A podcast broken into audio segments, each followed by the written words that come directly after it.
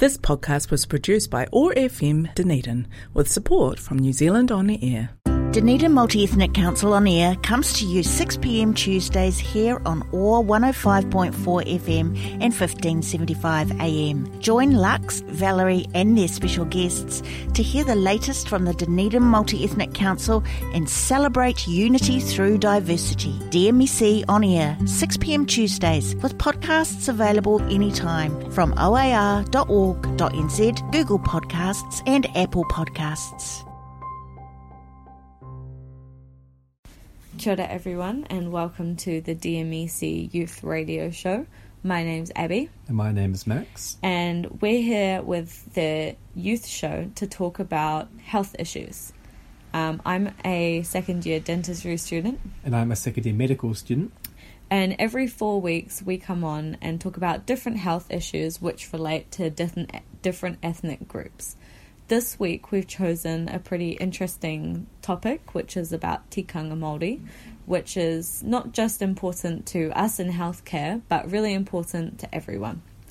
And the aim of the show is to just generally educate people, um, kind of food for thought, things they might not have thought about before. Uh, we love if you can learn something new and take something away which you can use in your everyday life. And I think this will be a really good topic for that.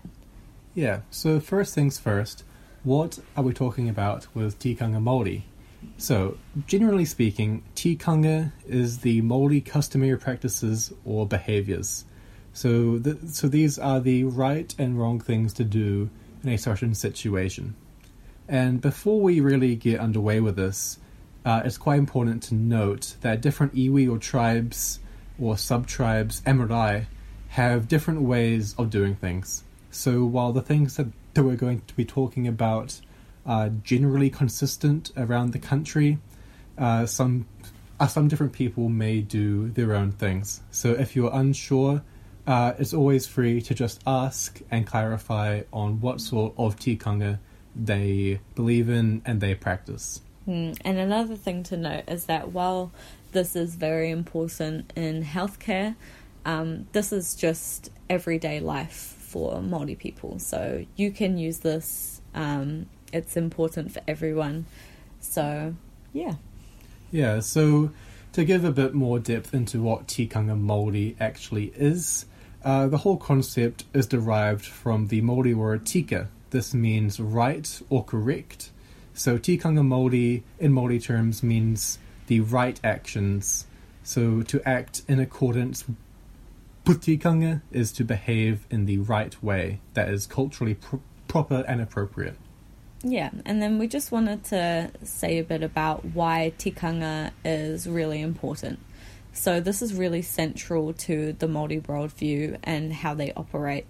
Um, so even if you don't share these beliefs about what is and isn't proper behavior, um, it doesn't mean that you shouldn't respect other people's views.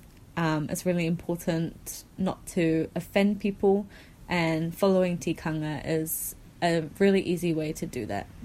Yeah, it's generally not hard. There aren't any uncomfortable or difficult things that are required to respect tikanga.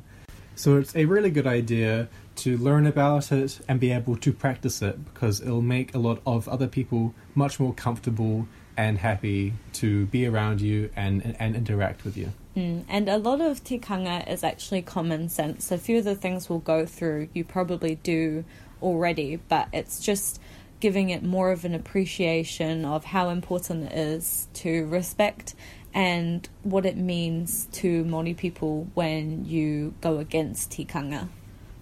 So, just to start off with a few definitions that are super central when talking about tikanga and the Māori worldview in general.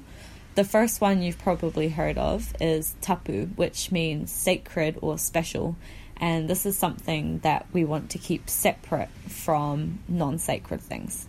Yeah, and these can be different sorts of things. So something that's tapu may be a person. So a chief or an elder, they can be tapu, and around them certain actions and restrictions are had. So you'll need to approach them in certain ways, perhaps, talk to them in, in certain ways. There are just different different protocols when interacting with them. Mm, and uh, tapu can also be places, such as the place where somebody has died, or it could just be everyday objects, such as a pillow or the top of a table or a person's head. And then the next thing is the opposite of tapu, which is noa, which means not sacred. And this is something that you can interact with without any restrictions. So, something about tapu is there's a lot of restrictions around it. There's things you can and can't do. But with noa, you're free to act as you will. Yeah, and these include just ordinary things like books or computers, but also more special things, like after a guest has entered the marae and there has been a pōwhiri. While the guest entering is initially tapu, they are unknown, potentially dangerous. After the pōwhiri ceremony, handshakes, and adhongi, and and with the consumption of food, they have then become noa. They are now safe. They are known, and that tapu has been lifted. Yeah, and this ties really nicely in with the next word, which is whakanoa, which is the act of turning something tapu into something noa. So lifting those restrictions and making what was sacred ordinary. So, as Max just mentioned, the whole process of pōwhiri, um, handshakes, hongi, and then sharing of food is an example of the act of whakanoa, where a person who was tapu has been has become noa or ordinary. And a really interesting example of this is the tramping of the house. So this is a ceremony which is performed after the burial so that the house can be cleared of the spirit and, and the objects in it can be cleared of any sort of tapu which is related to that. This is done by a religious leader. They can recite some karakia or prayers and, and sprinkle water while walking through the rooms of the house. And this and this will be quite a common theme. Uh, uh, these karakia and water are really effective in whakanoa. They can turn things that were dangerous or tapu into noa. Yeah. And so now you know a little bit more about the general things involved in tikanga. Uh, we wanted to share with you some everyday ways which you can respect tikanga. And this, you'll see now that this is not going out of your way to do any kind of customs or rituals. This is just really not doing certain things. Yeah, exactly. So the first one is all about the head. So Māori people regard the head as very tapu, very sacred. So quite simply, just avoid touching someone's head unless you're invited. And if you do, uh, for some reason, need to touch someone's head or want to touch someone's head, you must ask their permission first. Which, yeah, I would generally say you should be doing anyway, but this would be very offensive to a Māori person. So just make sure you have that in mind when you're going to touch someone's head. Yeah. and another, and another related thing are hats. So these go on the head. They are tangentially quite tapu as well. So you really want to avoid doing things such as putting them on food tables. And this is not only related to the idea of the head, but also that food tables, where food often goes, is also quite tapu. As food is tapu, the head is tapu. You really don't want to be mixing those. Mm, and another similar thing to hats is pillows. These go under the head, which is very tapu, so pillows are also tapu by association. So you shouldn't sit on a pillow. Um, you can use a pillow to prop up your back, and of course, in certain circumstances, you may need to sit on a pillow, but just think about you know how you go about this and who's around and why you're doing it. Yeah. And then related to all of this is food. Food is very much associated with whakanoa. You can exchange food in ceremonies to, to, to turn strangers who are tapu into noa. So you really want to avoid doing things like passing food over people's heads. This is because food is involved in many different sorts of Māori rituals and practices. Uh, it's really important in teaching and learning contexts, It's really important to welcome people, to celebrate success, and even just to build rapport. So it's really important to treat food with respect. Don't go and and put it over people. Make sure to treat it carefully and with consideration. Yeah. And then the next thing we thought we'd talk about is tables um, and tables and bags and things like that. So most people um, probably already know that table the top of a table is tapu, so you shouldn't sit on a table.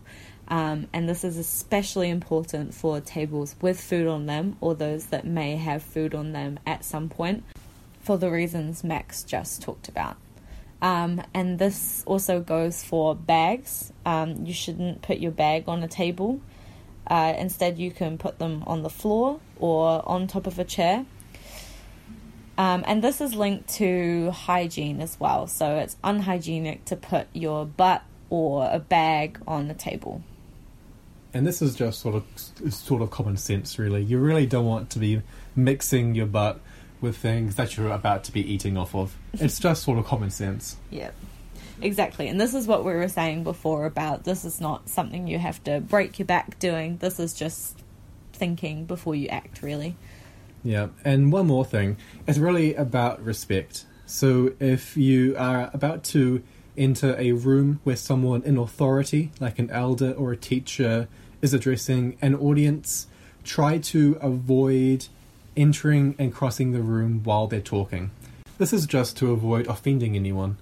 So, another way to do it is to wait quietly by the door until there is a break in, in the conversation, or if that can't happen, enter as discreetly as possible.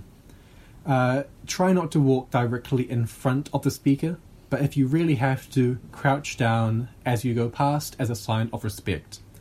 Now, this comes from the the traditional Maori way of being very hierarchical. So crossing in front of a more senior person can be quite rude. Hmm. And another thing linked to respect is how you position yourself when you're with someone or speaking to them. So if you're speaking to someone, you should be at the same height as them. And this doesn't mean if I'm five foot and you're six foot, I need to get a stool. It's more if you're sitting down and I'm standing up, I need to sit down to be on your level so that I'm not looking down at you because that's mm. very rude. Or perhaps if you were an elder and you were seated, I would crouch down to be slightly below you just to show that respect that you're above me. Yeah, and, and, and in a hospital situation, it's really common for people to be bedridden. So it should be quite easy just to crouch down beside them or find a chair just so, just so you're not talking from above them. Yep. And then another sign of respect is to not step over people, which you probably don't do very often anyway, but this is maybe when there's heaps of people in a room, people are sitting down, instead of stepping over people's legs, you need to make sure you ask them to move their legs or go a different way because it's very rude to step over someone. Yeah, and this sort of comes from the Maori cultural pers- perspective of it being rather offensive for a woman to step over a man, but of course it does extend both ways. So, to bring in a health context to this, we can look to Te Whare this is a model of health that tries to work with and coincides with the Māori worldview. This takes those principles that we've been talking about of tikanga Māori and it sets them alongside with what Māori find meaning and value in to build a more holistic picture of what their pillars of health are. Mm, and there is um, a big kind of demand for this because hopefully you can see now that the Māori worldview is different to the Pākehā worldview. There are a lot of things that we don't deem important, which are pretty central to the Māori worldview. So it makes sense that this would go for um, health scenarios also. Um, so there's kind of needs to be a different model of care for Māori people, which can take into account these differences and is tailored to them. And that's what Te Whare Tapa Whā is. Yeah, so Te, Te Whare it sort of represents a house with four different walls. So This house has the walls of family health, spiritual health, mental health, and physical health, and each are equally important. And if any of these walls fail for any reason, the rest of them are also compromised. So it's really important to get a holistic view of how someone's going in all of these areas when you're trying to figure out how they are in their health. And this is quite different to the Western idea of health, which has kind of always been dominated by physical health. More recently, there has been more emphasis on mental health, but it is still very skewed towards physical health. But with this Te Whare these four pillars are all equal. So the very first pillar is family health, which is taha whānau. Yeah, so this is your capacity to belong, to care, and to share, and where the individual is part of a wider social system. This is all about how your community and the people around you interact. And this is quite important. Your family here isn't just your nuclear family, your parents and siblings, but this also includes people who you now consider family your best friends, pe- people who you interact with every day, just people who you really care about. And this is also shared with the Pacifica worldview, where family is also central to your health and well being. Yeah, and then the next pillar is taha wairua, which is spiritual health. Um, and this is the capacity for faith and for wider communication, which is not just what kind of God you believe in. It's about how you relate to the world around you and knowing your place in the world. And this does share some similarities with um, Western beliefs. A lot of hospitals will have a chaplaincy service or maybe even a chapel. So this is um, not unfamiliar to most people. And then the next pillar, which is quite a big one, which we'll all be familiar with, is taha hinengaro or mental health. Yeah, and this is the capacity to communicate, to think, and to feel. This is how you deal with stress and, and difficulty in your life. And a few weeks ago, we talked about how poor mental health can cause poor physical health and vice versa. So, this is a huge part of your overall well being and it definitely needs to be looked at a lot and and be carefully monitored. Mm, and in the Maori worldview and Te Whare Tapa Whā, both taha whānau, which is family health, and taha wairua, spiritual health, also have impacts on your physical health, just like mental health does. So all of these things are interlinked, and as we said before, just one of them suffering will cause all of them to suffer. Um, so the final one is taha tinana or physical health, which we're all very familiar with, the most emphasized one of them all. Yeah, this is your capacity for, for physical growth and development. This is your anatomy and, and physiology, your pills and potions. We are very very familiar with this in the Western context, but when looking through the Maori worldview, this is just one part of many. So it wouldn't be fair to just focus on this alone. You need to also look at the family, the spiritual health, and the mental health as being equally important. Now, a more recent addition to this is not only the four walls of the Te Whare but also the roof and floor.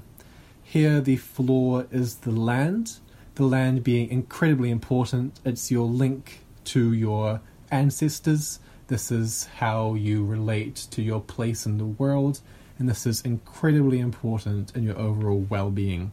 Mm. And then we have the roof. The roof here is culture. This underpins everything that you do. This is where we get our Māori worldview. This is where, where we get our tikanga Māori. This protects you from the world around you, and it's incredibly important. Yeah, exactly. And this is becoming increasingly important um, and prevalent. Um, they teach this in medical school these days, um, in dental school, and a lot of hospitals have implemented ways to preserve tikanga and just to respect these beliefs that people hold. So we thought we'd share a few of these. We've already shared some ways you can um, preserve tikanga in your everyday life, but here's some things that go on sometimes behind the scenes in hospitals, which you might not know about. Yeah, so the first one that we can talk about are family rooms. So these are rooms which are permanently governed by kawa, which are protocol.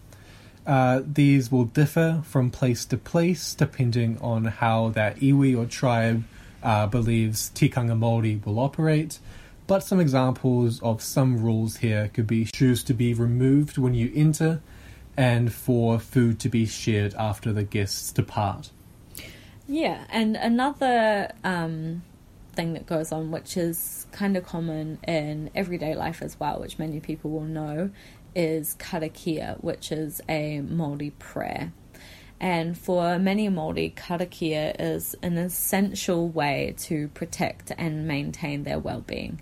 Um, it's not just for in the hospital. This is something that's done quite commonly, um, and it's really important that the patient and the whānau are offered karakia during the care process, um, particularly in really distressing situations. So it's up to the doctors and the hospital staff to facilitate this and to make sure people know that this is a right they have to perform karakia.